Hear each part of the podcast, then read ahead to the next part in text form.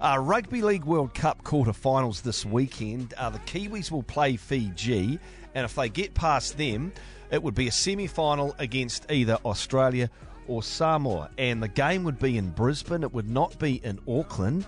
Uh, Tonga has a chance to get to a semi-final in Auckland if they can get past Lebanon, and they then would play the winner of England versus Papua New Guinea, which might actually be the toughest game to pick this weekend. We'll get the thoughts from Andrew Voss, of course, Radio Sport regular, Fox Rugby League commentator. Now, Andrew, last week you said that you thought maybe, just maybe, the Kiwis might be good enough to make it to a mm. final to play Australia. Go on, double down. Yeah, and I was eh? thinking even more so at half time the other day. You know, the 16 2 lead on the big stage. What a great occasion it was. Now, what do we do? Now, uh, look, things have, have fallen into Tonga's lap as a result. I mean, I, I, have got to be honest, I hadn't given the whole consideration to, um, to England's path.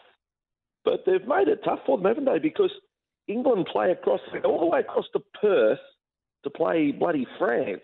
and then you know, they, if they make the semi-finals, they have to go all the way across to New Zealand um, to play, and then come back. England are the you know the travelling Wilburys of the World Cup. so whoever's playing them is obviously in a in a in a beneficial situation, and Tonga is now that team. I'll tell you what, though, what Tonga's done is it's led to Kent in the intro and all of us saying the same thing. The sentence has become so if the Kiwis get past Fiji, you know, straight away yep. it's it's not just a given.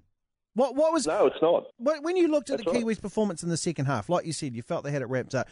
What was the most disappointing aspect of it from the New Zealand point of view? We'll talk about how great it was for Tonga after, but right now, being selfish about New Zealand, what was the most disappointing yeah. thing about their performance in the second half for you? Gee, it's, it, it's really hard for me to to find disappointing because. Um, I would think there'd be even Kiwi players that would walk off and uh, feel good for their opponents in some in some small way. They would they would obviously feel good for their opponents. And I, as I watched it, I was so engrossed in what Tonga was doing, I wasn't actually analysing what was happening with New Zealand. Um, yes, they became frustrated as it went along, but it was just this. It was this wave of uh, of the, the crowd emotion into the team performance, into the passion. It went back to the basics of rugby league: run hard, tackle hard. And if the other team is running hard, tackle hard, tackling hard, you run harder and you tackle harder. And that is what Tonga did in the second half with those touches of absolute brilliance. I mean, David Fusitu'a is a very special, gifted young footy player. We've seen it at the Warriors from time to time, and he produced it on the big day the other day. I'd, I'd rather praise Tonga than say New Zealand did a whole lot wrong, but obviously the score they conceded is a problem. You can't concede that many points. Touch of the Warriors when you concede uh, the points that um, New Zealand did. I, I got to say, I thought that yeah, there was a lot of hard tackling and hard running, but in the end, I was really impressed with Tui Lolohea, particularly his wide kicks mm. out towards that wing, uh, heading over to Watene-Zelezniak, heading over towards um, towards wingers out that way, and I thought to myself, you know what? He would have been super happy with that game because that's the controlling yeah. from halves game that he always wanted to do at Mount Smart.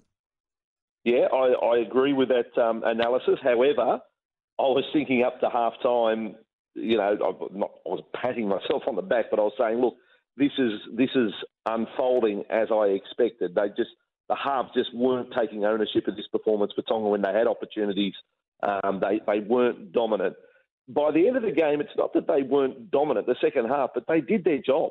And, and you know, with with Tonga with all these players around them, and, and you know, super subs like Murdoch Masila coming in off the bench. I mean, they've just got to stay on top of their game. They've got they've got to be in control of every set, and if they need a good kick at the end of it, they've got to be in position for it. You know, they've got to, and I think they did that in the second half. So if they replicate that, well, Tonga, can they play the final? Well, now I'm probably well, jumping over the way the draw unfolds. Will they beat England? Well, yes, guess, they would. Guess where England. they play the semi-final, Andrew, if they beat Lebanon.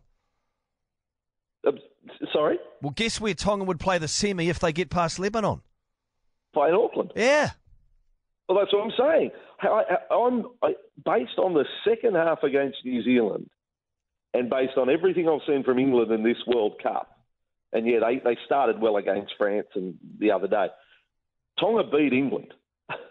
Tonga would beat England, and and as long as Tui and and Ata do the job in the halves, you know, just do a job. Don't have to be super uh, super uh, dominant. Don't have to be Shaun Johnson match-winning plays or Jonathan Thurston like. They do their job. They will beat England. We are talking some rugby league with Andrew Voss, as always on a Tuesday, Radio Sport. So you look at this Fijian team to play the Kiwis on Saturday night, yeah. Andrew. They've got the we know they've got the firepower and the strike weaponry in the backs. Do they have a forward pack that could trouble the Kiwis? Well, I'm going to say they they won't win. I'll clear that first of all. But I think they play they can play a little loose. They can they could worry New Zealand. I mean, what if New Zealand have poor handling if penalty count goes Fiji's way early and suddenly there's two or three tries on the board and they're chasing. I don't think Fiji is going to die wondering. You know, I think they're going to keep trying to play some football, and New Zealand yeah, could could be interesting for them at times. But I, I think when you're playing these sorts of teams, well, I suppose it'll be the same advice from last week. You've got to break their spirit in the first half and you know not give them a sniff um, well, 16-2 at half time the other day, I was thinking that was probably going to be enough, but obviously it, it, it, proved otherwise. But I think against Fiji, I think any sort of lead, they're going to throw it around. It's not a matter of just clicking. Um, you know, Hayne's step up. There's enough. There's enough. You know, individual talent in the Fiji's to Fijians to cause some problems, but New Zealand should beat them, and then yeah, bring on Australia unless Samoa can pull off some sort of miracle on Friday night. I'm in favour of our props not throwing cutout passes in the midfield there. That's that's what I'm in favour of. Let's have a look at Australia versus Samoa. Gordon has texted and he said, uh, lads, word is the Aussie Fords are a bit banged up, which is perfect for Samoa's chances. Mm. Um, what what have you heard about that? Um, is, is that true? Is there injury through the camp or just uh, just your normal wear and tear in World Cups? I attended um, the Kangaroos reunion on Sunday. I was the, I'm not just a former Kangaroo, I was the, the MC of their event on Sunday at the SCG, and all the current squad turned up. So there were certainly no absentees. Did I see any players in moon boots? No. Did I see any crutches? No. Did I see any limping? I've got to be honest. No. Did I see any black eyes? No.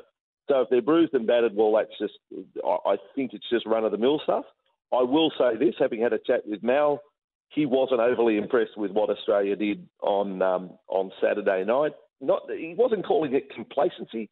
He just doesn't feel that everyone did their job as they should and the result was nowhere near as convincing victory as was expected. So, you know, on the face of it, you know, 34 nil move on. But he wanted more out of his Australian side than what he saw on, on Saturday night. And I'm pretty sure Mal knows what his best team is. Um, they'll be ready to go. It'd be, oh, be a huge upset if Samoa. They've been a disappointment, their results. Um, if they could turn things around on Friday night. We can't have a New Zealand Australia final for the tournament. Is that no. Is that a good thing, a bad thing, or are you indifferent to that thought? Well, I'm, I'm excited by it. I'm excited about how this is going to unfold now. I think either England or Tonga making the final um, will, will be a, a great a, a great thing.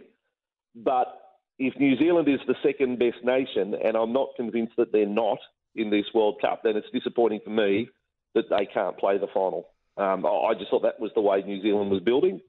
Uh, but hey, maybe New Zealand beat Australia in the semi final. If were going to play them in the final, then I was going to give them a, you know, if New Zealand had to progress to the final unbeaten, there's a good chance I would have been tipping them to win the final. So if they can get back on track this week, I give them a chance to beat the Kangaroos up in Brisbane. All right. Hey, thanks, Vossy. We appreciate your thoughts. We'll get to you again after the quarterfinals this weekend. So the Kangaroos play Samoa